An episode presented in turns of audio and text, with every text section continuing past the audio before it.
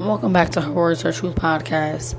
I just want to share some information about a General Motors recall that has come about as of Monday.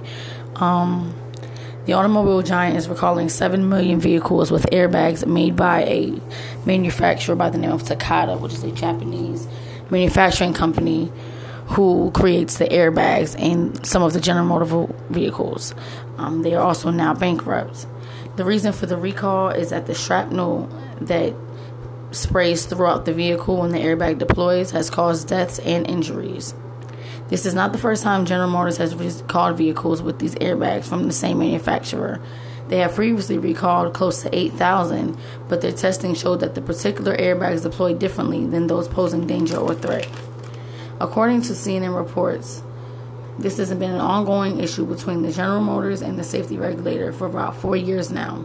On Monday, the National Highway and Traffic Safety Administration ruled that General Motors must recall 5 to 9 million vehicles registered in the U.S.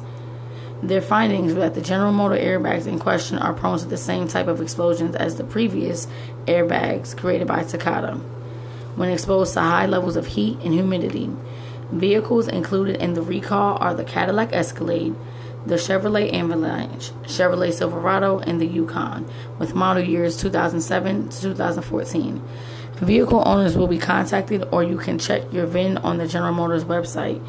If you do so that you do have a vehicle within those years, please make sure to contact your dealer immediately.